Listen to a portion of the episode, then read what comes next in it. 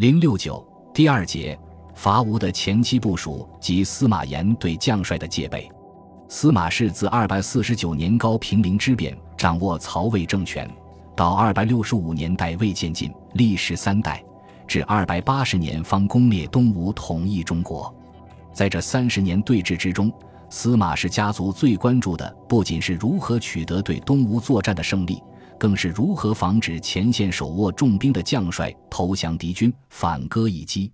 因为司马氏家族长期以权臣身份掌控曹魏政权，会引起忠于曹氏的将帅陈辽反对，也会引起有野心者的仿效。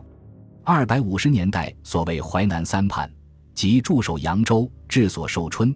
紧邻东吴前线的三位重臣接连起兵，都出于对司马氏掌控曹魏政权的不满。在二百六十三年，邓艾、钟会攻灭蜀汉后，钟会也萌生了占据蜀地自立的念头，险些造成新的割据局面。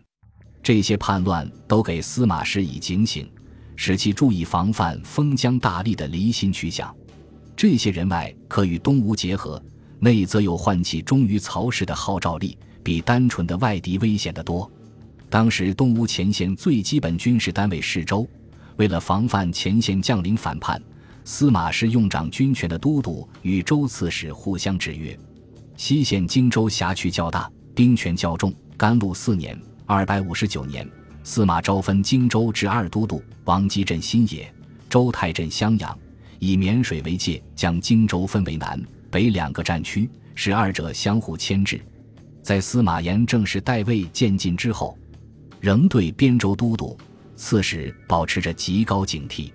当时石苞受命都督扬州、淮南诸军事，便受到司马炎猜忌，险些招致杀身之祸。淮北监军王琛轻包素威，又闻童谣曰：“宫中大马己作驴，大师压之不得书。”因是密表包与无人交通。先时望其者云东南有大兵起。即琛表至，武帝甚疑之。会包子乔为尚书郎，上诏之，今日不至。帝未为必叛，欲讨包而引其事，遂下诏以包不料贼事，筑垒恶水，劳扰百姓，侧免其官。遣太尉益阳王望率大军征之，以备非常。又持镇东将军琅琊王胄自下批回寿春，包用怨孙硕计，放兵不出。驻都亭待罪，帝闻之，亦解。